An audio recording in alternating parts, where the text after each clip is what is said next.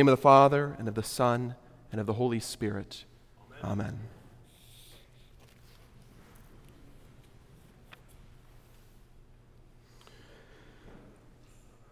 Why are people so drawn to Jesus?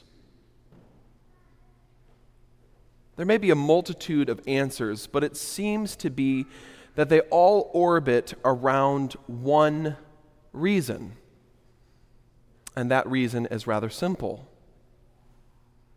Jesus makes wrongs right. And in doing so, he changes the stories, the lives of those around him.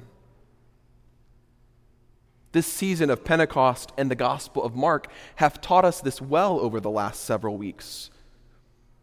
The violent storm that attempted to swallow the boat Jesus and his disciples were voyaging in silenced by Jesus, and the lives were spared. Jairus' daughter, who was pronounced dead, Jesus raised her back to life. The unclean woman with the discharge of blood, cured by Jesus and welcomed back into society. The sick in Nazareth, rehabilitated by the laying on of Jesus' hands, even when he was rejected in his hometown. Demons, Jesus cast them out. Wrongs made right, stories and lives changed for the better. It's no wonder then that a large crowd makes a quick exodus into a desolate, deserted place, chasing after Jesus and his disciples in our gospel text for today, just read.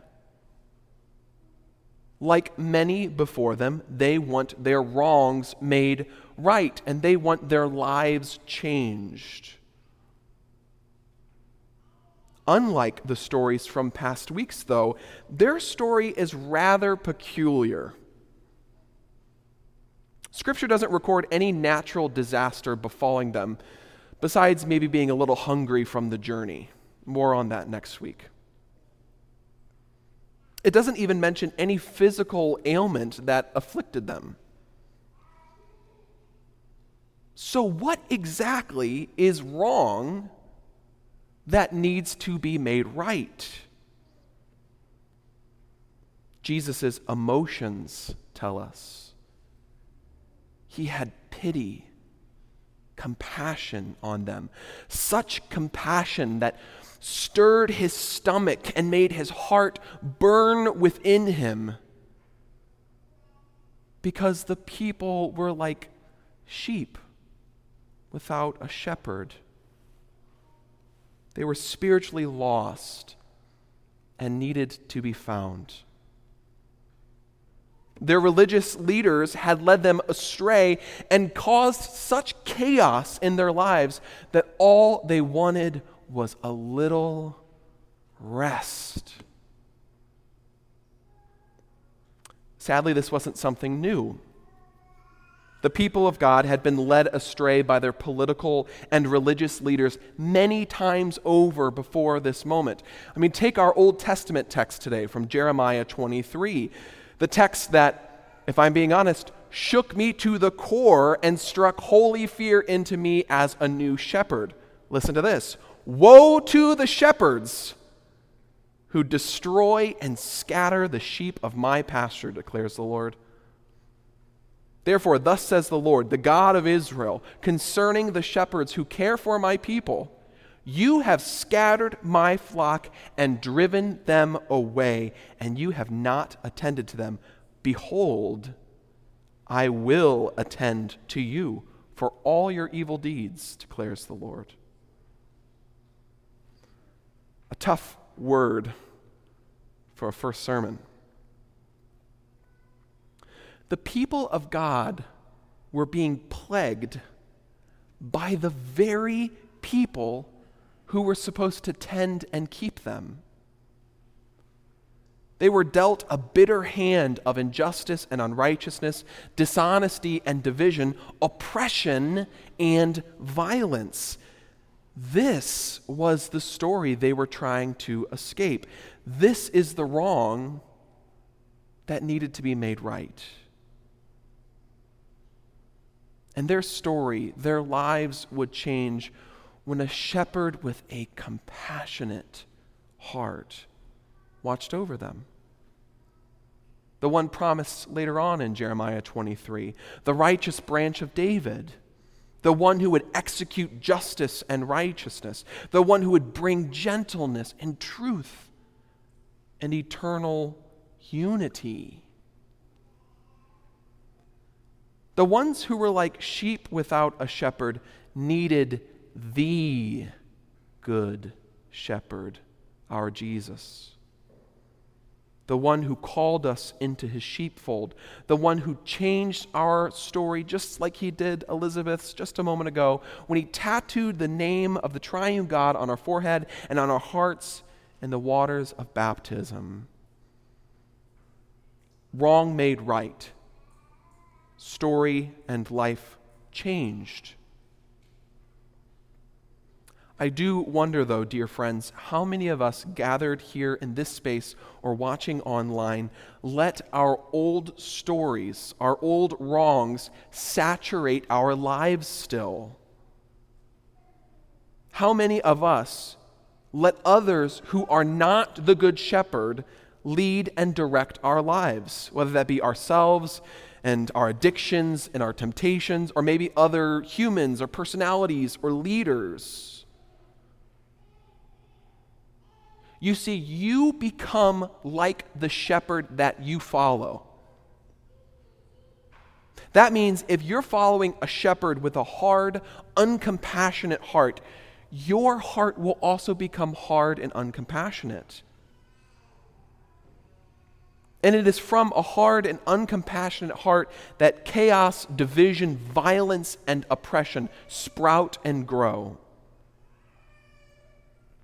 And you may have experienced before that if you let a hard and uncompassionate heart take root and fester, it will cause so many wrongs in your life or in the lives of the ones that you love that it will do one of two things. It will either make you numb to the evil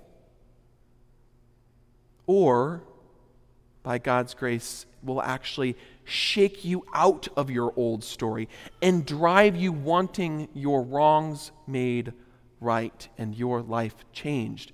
It's what we know as repentance. When this happens, we need exactly what the people of old so desperately longed for the good shepherd to call us out of darkness and into his marvelous light. We need Jesus because he is the only one, the only one who can right our wrongs and change our stories. That's why you all have come here today at 10 a.m. on a Sunday morning. It isn't to be entertained, but it's to be called to repentance, called out of your old ways, out of slothfulness and complacency and hard heartedness and uncompassion. And then the good part forgiven. Rest. And it isn't to continue to live your lives the way you've always been living them, but to have your hearts conformed to Christ's and to have your story changed to one of action for the kingdom, a story and a life of unity and honesty, love and peace. That's why I'm so haunted by these readings. They remind me of the task at hand at which I have been called to do in this place to be the Lord's under shepherd, to call to repentance, and then the fun part, to give you forgiveness, Jesus' forgiveness to you. It's a holy and a joyous task that has eternal consequences, as we saw in Jeremiah 23. And that's terrifying to me as a mortal, sinful man. When praying over this text this week, I was confronted by a prayer by Martin Luther. It sort of just hit me in the face this week. And it set everything into perspective for me in my new ministry here. This is what Luther prayed O Lord God, thou hast set me to be a bishop and pastor in thy church. Thou seest how unfitted I am to bear such great and responsible office. And had not thy counsel hitherto sustained me, I had long since brought all to ruin. Therefore, I cry unto thee, gladly will I submit and give my lips and my tongue and my heart unto the teaching of the people, and ever learn and occupy myself in thy word to consider the same diligently. Use me as thine instrument, but, dear Lord, leave me not. For were I to be left unto myself, I would quickly bring all to ruin. Amen. When mortal, sinful pastors pray for a compassionate heart like Christ's, they look like John the Baptist, giving mouth and tongue and heart to pointing the flock to Jesus, decreasing so that Christ may increase. That's the difference between Christ's true under shepherds and the false shepherds. It isn't about the men in the office. It's not about Mason and it's not about Spencer. And that's what the shepherds in Jeremiah 23 and false shepherds in our day get wrong. They think it's all about them, that they have a solution to the problems. But that is simply false.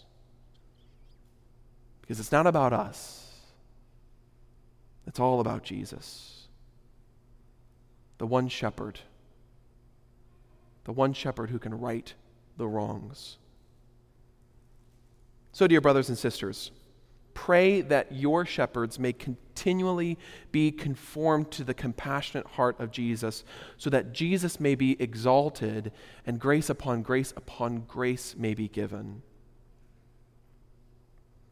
It is that which we pastors received as sheep that we give to you as under shepherds of Christ forgiveness and life, right to your wrongs and a new life and story. We give Jesus and his gifts to you in the font when you're baptized into an eternal story. We give Jesus to you at this altar where you're nourished for the journey ahead. We give Jesus to you back in that confessional where you confess your wrongs and your sins and your old stories, and you're given not our forgiveness, but Christ's forgiveness.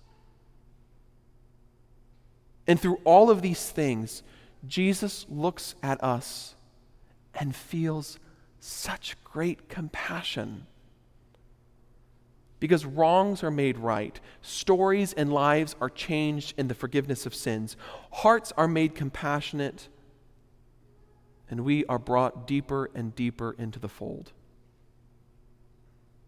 In the name of the Father, and of the Son, and of the Holy Spirit. Amen.